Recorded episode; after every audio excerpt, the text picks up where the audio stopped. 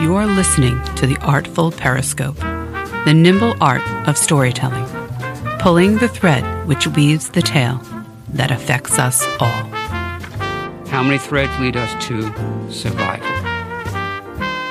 On this episode, a conversation with Erica Hecht, author of Don't Ask My Name, A Hidden Child's Tale of Survival.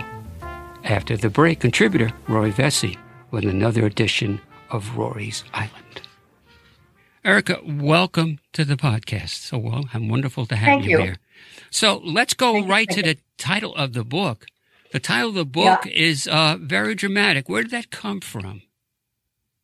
Well, it comes from that scene in the middle of the book or one third of the book when uh, my mother asked me my name. And I was supposed to know my false name, the name by which I was going to be in hiding. Right. But I didn't realize that in the middle of the night, I had to lie even to her. So I told her my real name. And she got extremely angry and she beat me up. And she told me if I ever use that name again, we'll die.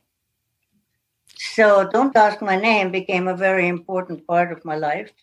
Also, I had so many names in my various uh, incarnations of what I, or who I was Right. and what I was that um, that it became very important that at one time when I was in my early teens, I always stopped for a while. If somebody asked my name, I had to wait a moment to remember which of my names could I really say that would be safe because I had by then about four.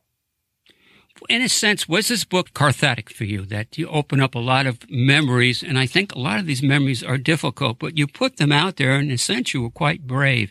So, what point did you decide to write this book?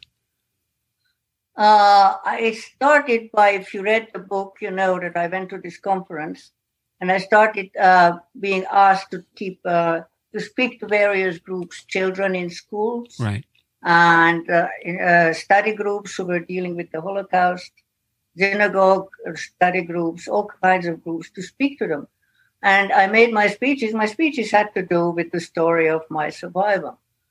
And uh, as I was going along, my daughter, who was very interested in the whole thing, uh, said to me, "Why don't you make notes of what you are saying?" Because in every every time I spoke, I had some different um, uh, stories that came up. So I started to jot down some notes uh, of the things that I was talking about to these groups, and those became the outline or the or the basis for the book. The one thing we've explored on this podcast, even in the first segment, is is memory. Can you take us back to your earliest memories about where you grew up and the relationship with your father's family and your mother's family? Because that is almost a sense is the genesis of what you became, those early, early memories. Can you share some of that with us? Yes, well, my early memories, I think uh, I had to do a lot with my paternal grandmother. And I mean, my maternal grandmother, not with my paternal grandmother, because I lived with them when my mother was divorced and was working. I lived with my grandmother Adele and my grandfather Bela. This is before I started school. And they still had a pretty organized lower middle class life. They Right. were at one time uh, much wealthier, but they lost their fortune in the crash in the 20, whatever, whatever year it was, 28, I think. And they became somewhat more humble. And but they had a nice life. They had a nice apartment. My grandfather had a business, and uh, and that's where I lived with them. And they were religious. My grandfather was religious. She went to synagogue. She laid tefillin, which is what it was called when you do those things on your arm. And um, and I lived there until I went to first grade. But by first grade, I was converted. My mother converted when I was three and a half years old. But my grandparents had nothing to do with that, and they didn't want to accept the reality of it. Except my grandfather told my mother, whatever you do is right as long as it saves your life. My mother had full permission from my grandfather, the religious Jewish man, to do whatever she wanted convert, take us somewhere, teach us different names.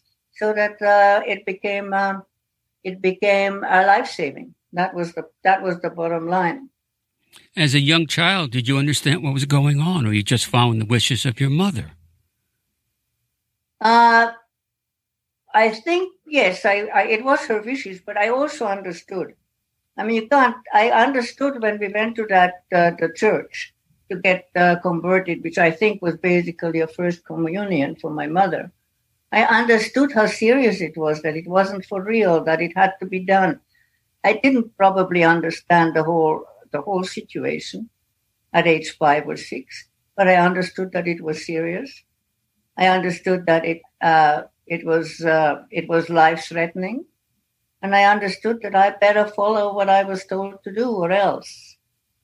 There's a big issue outside the covers of this book, and I will try to share it with you and the people listening to this podcast. And that's people who are not aware of their Jewish heritage and roots. I think of uh, former Secretary of State Madeleine Albright didn't know she had a Jewish heritage until she was 13. It was a big secret after the war. And then also, you have a lot of people that emigrated from French Canadians emigrated down to Louisiana, and the women were starting mm-hmm. to have babies, and the babies were having health problems and delivery and the birth because they had Tay Sachs and they didn't know they were Jewish, which essentially affects Jewish people.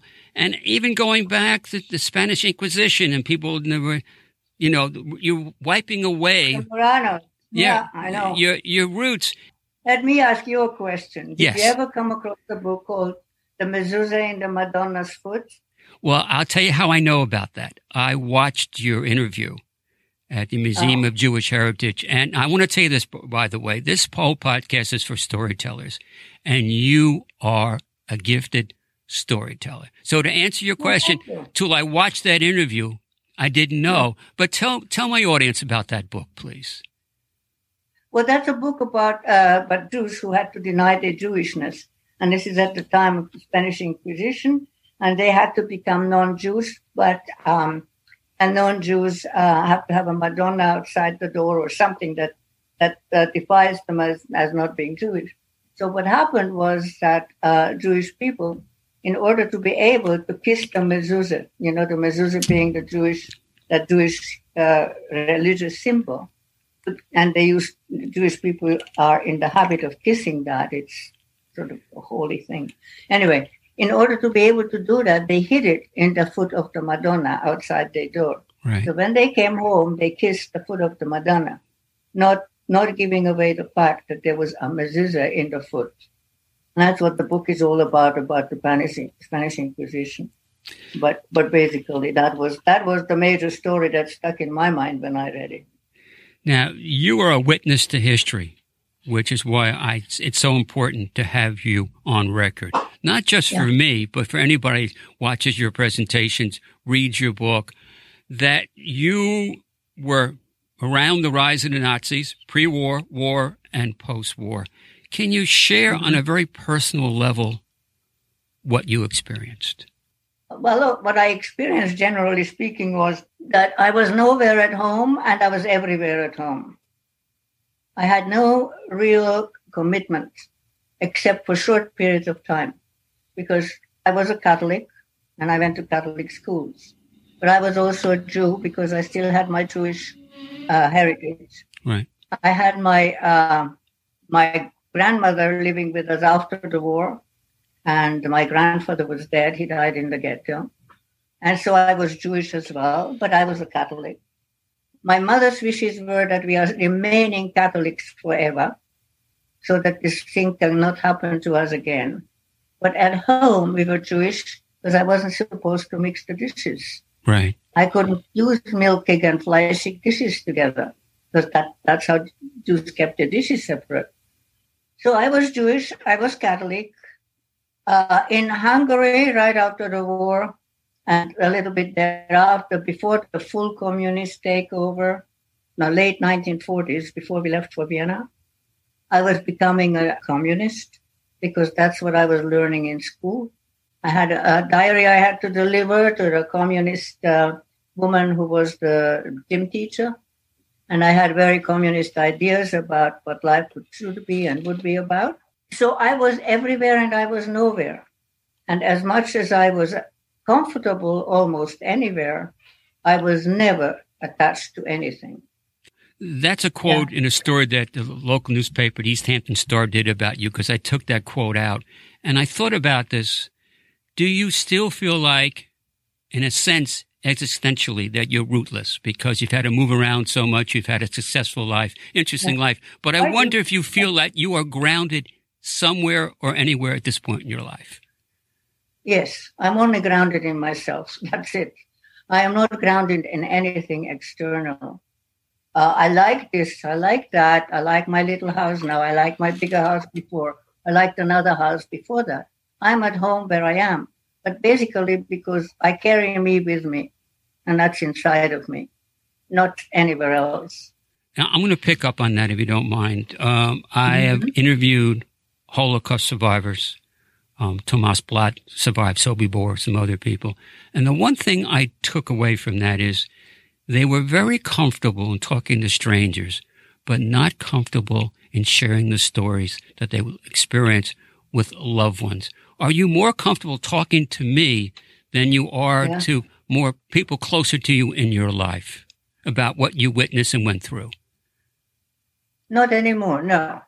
After I went to that conference in the 1990s, and I really came out with my story, which until then was quite hidden. I was not living up to it because my Jewish family that I married into didn't want to hear about it either until then. But then I was coming out with it, and it took me a while to accept my own story. But when I did, and when my kid, my, especially my daughter, who, who shared a lot of it with me, uh, and when all that was happening, I'm comfortable. As a matter of fact, to tell you another story, other day, a friend of mine who missed my book signing called up and asked me if I could sell her a couple of books at home and sign them. Right. So she came over. Uh, she's an intelligent woman. She's an artist. She's educated. She's even European. You know what she asked me? She said to me, Now that people know your story, are you embarrassed? Really? Do you feel intimidated? I looked at her and I thought she was talking to me from another world. I said, Why? It never occurred to me to feel that. I am liberated. I feel free. You know my story. You know I did this and I did that. You know I've been here and I went there. No, I don't feel at all intimidated by my own story or or or no. I'm quite comfortable with myself these days. I'm Larry Davidson. This is the podcast Artful Periscope. My guest is Erica Hecht, talking about her book, Don't Ask My Name, subtitle Hidden Child's tale of survival. Well, you've had some harrowing tales in this book about survival. Correct me if I, I misstate this, but I believe you're in a wagon and you're being caught between the Russians and the Germans. And basically, I think you may have ended up in a ditch. Did you have a German officer kind of help you because they didn't realize you yeah. were Jewish? Well, uh, I would not exactly swear to that. I am sure that this very uh, sophisticated man who was a uh, an accomplished musician and and and a high-ranking officer, but an accomplished musician, I'm and Viennese at that, that he had a very good idea in the back of his mind that we weren't just in the ditch with no papers and with nothing, because we were refugees like a lot of the other people and trying to uh, get away from the Russian occupation. No, I'm sure that he suspected it, but it was never, to my knowledge, never brought up and never, uh, uh, never uh, made into a story. Now, he must have known. He was a beautiful man. I remember him well. There's another part of this that may may have saved your life. A family member went off to the side of the road. There was a German officer there, I believe, and he start and I'm being graphic because you speak about this in one of your presentation. Started peeing, yeah. and if you know yeah. about, uh, well, if you watch a Jewish baby being circumcised, sometimes you have to stay back from watching that. But in a sense, and I want you yeah. to render the tale for the rest of us. That may have saved your life. What he what he did. It, well, he well, we had he had no papers. He was my stepfather and he's the one who escaped from a, from a work camp on the Russian front and ended up with us on this odyssey where we were on. But uh, he uh, he had no papers, and but he spoke German because he was Austrian, and his German force, the German uh, soldiers, uh, were looking for a translator and engaged him together with us to come on their trucks to collect some food in the villages if we could. And uh, and my my mother was very worried, as she always was, sometimes with good reason. And she said, "Well, we have no you have no papers. You have to be careful. We have to be careful." And he said, "Don't worry. I made sure I peed next to the main officer so that he could see that I have a non-circumcised penis." And that was a, that was almost better than any papers he could have had. Okay, after when, if you did become aware, and I sure I'm sure you did, what was your reaction to Anne Frank's story? Because I knew we had some members in your family that had to be hidden too. That's a classic quintessential story of survival. Anne Frank's story. What, what you, could you could you yeah. relate to that? Well, uh, in a sense, yes. It was a long time ago. I was impressed with the story. It was well put together and but it was of course very sad that she died. So that was um, it negated a lot of it because the, the bottom line on everything that we did or i did or i was made to believe in was survival no matter what. And in the service of survival you can lie and cheat and steal and sometimes even kill just in order to survive because that's your major function in life and that's the that's the belief and the thing that I, I really ended up with.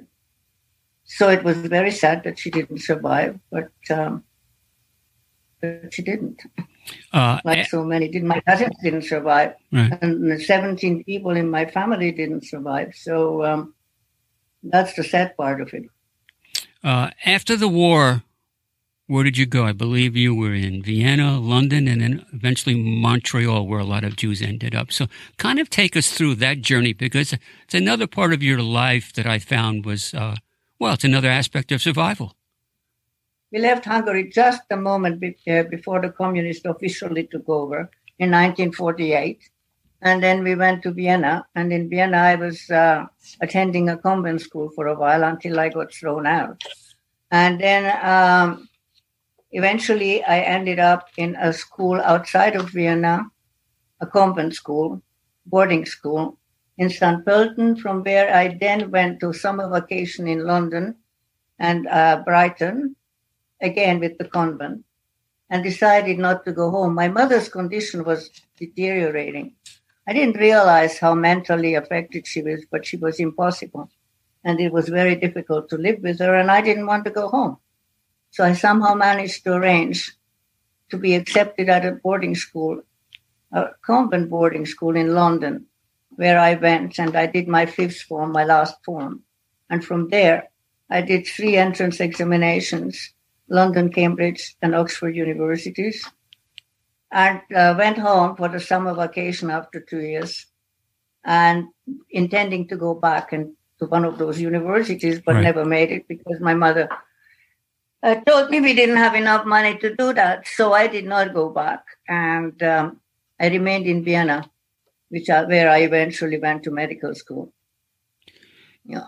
You, you mentioned no, you, you mentioned England, England, and Cambridge and Oxford, and throughout, even after the war, they've had a history of anti-Semitism. Um, to what degree did anti-Semitism still affect your life, even after the war was over? Today, yeah, yeah. Today, the process leading up to that, because it seems to be on the rise again, anecdotally, and it's well, it's still a problem. Yes, it is, and it always has been. And uh, I've always been aware of it. I've always been sensitive to it, maybe even too sensitive to it at times. But it never exactly uh, went away for me. And the only time when I was kind of exempt of directly being affected by it was the time when I was married to my very Jewish, very committed Jewish husband, who was a great supporter of Jewish causes, who was uh, a supporter of Israel, who was extremely politically involved in everything. And for a while, that gave me a sense of security. But eventually, I realized that it wasn't. I could not ex- uh, live with or, or appropriate the identity of another person. It wasn't my identity. I couldn't go there. I felt secure in its surroundings, but I couldn't go there. So it didn't really work for me you, that point of view. Did you reinvent yourself as an interior decorator? You seem to have a very successful interior decorator that life. You seem to be very yeah, successful yeah. that. Can you share uh, your experiences doing that? Oh well, that was that was a good experience in many ways. I mean, I I I came to it because I did a lot of work for my own houses and house. Uh, it was um, I became very successful at it very fast and made quite a bit of money for the first time in my life. But it wasn't enough anymore. My life was falling apart the way it was at that point.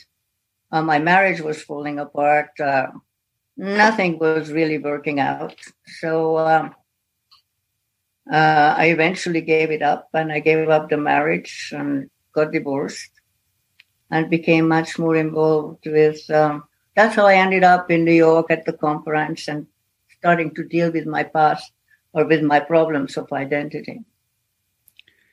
I want you to talk a little more, happened. a little more about that conference. I believe what I understood is that kind of was memorable for you, was life changing. You kind of touched upon that, but why was that so powerful to yeah. speak at that? It was 1991 New York City, because, correct? Because because the because the um the the, the one of the one of the per- persons who was conducting this uh, uh, workshop it was all workshops, and the workshops were being conducted by professionals, all of whom were survivors. And this particular woman in this particular workshop, workshop singled me out. And I was not going to talk about my past. I was not going to deal with nothing. I just wanted to know what was going on, but I was not going to become part of it. Well, this woman broke me wide open. Before I knew it, I was crying and sobbing and telling my story. And once it came out, once it started to come out, it didn't stop. It continued that night, it continued the next few days, and it continued being there, uh, not to be denied. It could not be put back into the, you know, into the dark again. And um, it influenced my life enormously. I eventually created groups of uh, Hungarian child survivors. I joined them in New York. I created some groups in Montreal and eventually hosted a conference for 360 people in New York, in Montreal. Um, and for, I don't know, I mean, 45 or something workshops. I still have all the programs for that. And that was very successful and it established me in my own identity of being a Jew and a Christian at the same time, and made my stories reality instead of like uh, things that were denied or hidden or no more hiding. Well, I'm glad it's you're not you're not hiding from us. Um, I guess it's Erica Hecht. The book is called "Don't Ask My Name: A Hidden Child's Tale." of survival. This is a quote I came across in a East End uh, newspaper, and it's kind of provocative in a sense, but it's probably true to yourself. The quote is, I'm not religious, I'm anti-religious. What did you mean by that? Ah, there you are. okay. I am. I am anti-religious, but I'm also anti any and all strong organizations of any kind. I'm anti-organizational. It should be really uh, really the, the, uh, the over, overriding title, because I think that any strong organizational thing that you confess uh, loyalty to is not good for your health. I mean, it is not good to be one-sided or to so committed or or to be uh, uh, or to be to be well, you can't be a full Catholic, and I don't want to be a full Jew. And I can't be a full communist. And I can't be a full anything else because those are all doctrines right. that take you over and cloud your judgment and make you somebody that you really don't want to be, shouldn't be. Um, so I'm against that. we have a few minutes left. I've learned over the years of doing these kinds of programs and conversation that I'm remiss. I leave out some questions that should be asked. So if we missed something that's really central, significant to you, what would that be in terms of your life and your book? I am not sure I understand your question. Uh, you the question that? is Did I miss anything in terms of this conversation and the spirit of your book that we have not discussed yet? Well, how uh, how suffering and danger and um, and how how all how all of that affects your whole life. Number one, and the other thing that I thought I took away from it, and I've always marveled about, is our own attitude to children. I think we don't realize how adult children really are. Right. And how knowledgeable they can be and how helpful. And I think we are missing out. I don't say that they should have bad times. I'm just saying I still feel a little bit embarrassed when little children are being treated like little children. Like you go to a restaurant and people forgive them the terrible behavior because they are children. I think that that that irks me the wrong way because you can teach children so much more and you can make them so much more comfortable and happier later on if you really just take their potential and use it. Uh, the last thing I'm going to ask you, and you can answer this any way that you want, but I'm thinking about the Holocaust. I'm thinking about a lot of places where lives were wiped out in massacres and tremendous loss of life. And there are a lot of people that uh, because the, uh, they were exterminated in, in camps or became dust. There are a lot of unmarked graves. If you could put, if you believe in having a gravestone, if you could put an epitaph on your gravestone, what be, what would be there for you to explain your life? Don't take life. You don't take uh, your circumstances too seriously. Don't take your lies for the truth. In other words, whatever you were forced to do or to say or to commit is not your truth. Find your own truth within yourself without the circumstances. Something like that. That's, I mean, it's too long for a gravestone. That's all right. That, but, yeah. That's your thoughts. And I want to thank you so much for sharing your truth with us. The book is called Don't Ask My Name. My guest is Erica Hecht. The book is subtitled A Hidden Child's Tale of Survival.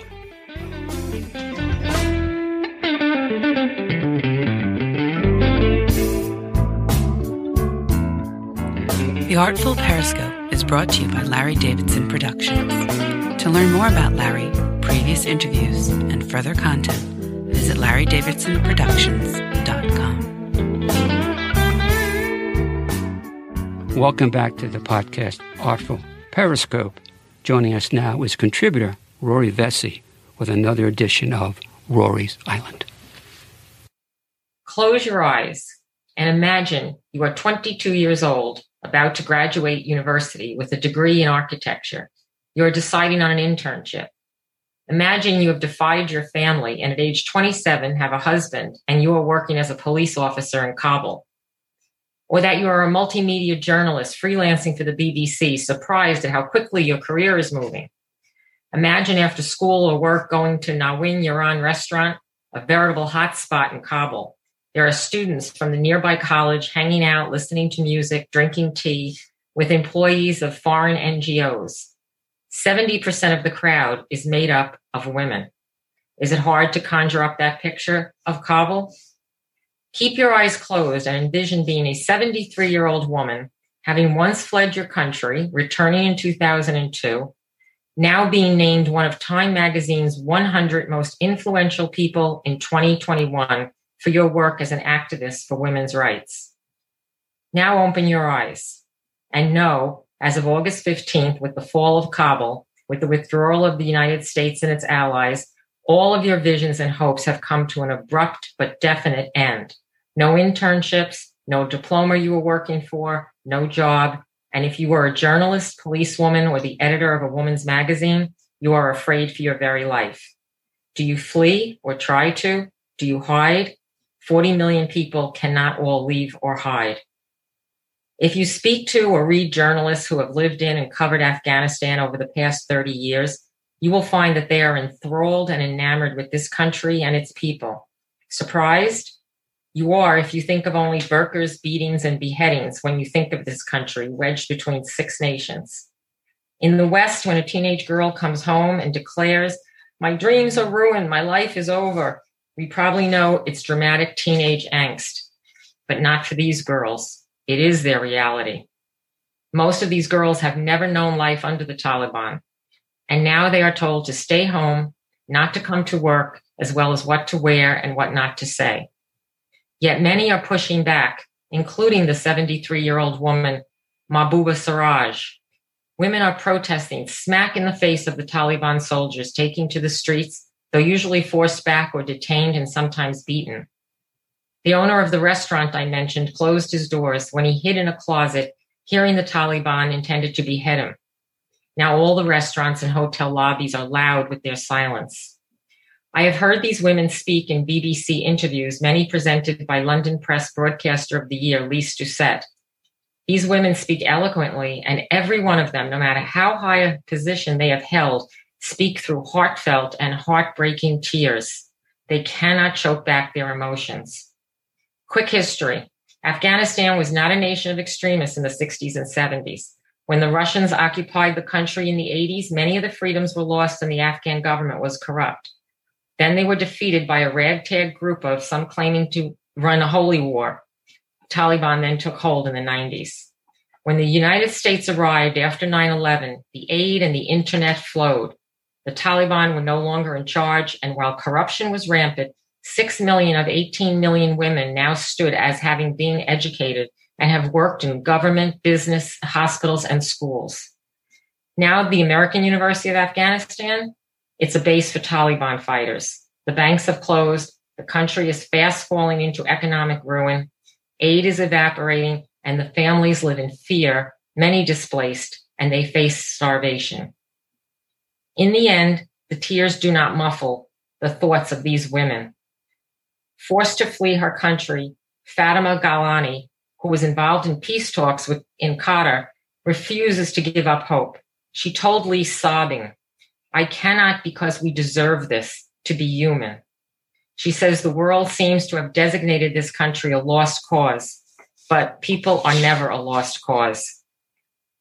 What it comes down to is the women, the mothers, the daughters, and yes, even the fathers as well want to be safe, to go to work, to feed their families, to create and strive toward their visions and help their children do the same, just like all of us. And these women are ready to battle. The free women of the Western world should learn about the struggle of their sisters. When I hear them unashamedly cry, yet speak words of strength and face the worst kinds of danger, I know what the journalists see. They are the best of us. I would like to close by reading a few lines from Sea Prayer, which was written by Khaled Hosseini, an Afghan American novelist. Because all I can think tonight is how deep the sea and how vast how indifferent. Thanks to Erica Hecht and Rory Vesey. I'm Larry Davidson. To the next time, bye bye.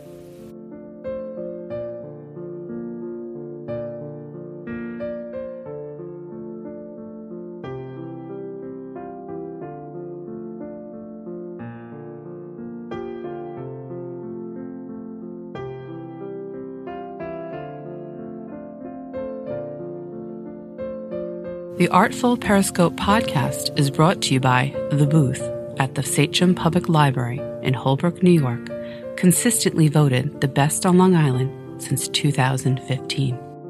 You can find the Artful Periscope podcast on Apple Podcasts, Google Play, Stitcher, Spotify, iHeartRadio, or wherever you get your podcasts. Special thanks goes to our producer, Christy Crisafaro Sound editors and engineers Dean Meyer and Ryan O'Hagan. The song Alleluia is performed by Vanessa, and you can find her music at starfrost.com. October Blues is performed by Dana Songs and can be found at danasongs.com. If you enjoy this podcast, visit Larry Davidson's website for more interesting content at larrydavidsonsproductions.com. You can also find out about other author related events by visiting Sachem Public Library's website at sachemlibrary.org. Join us next time as we pull the thread which weaves the tale that affects us all. She tired to her kitchen chair. She broke your throne and she cut your hair.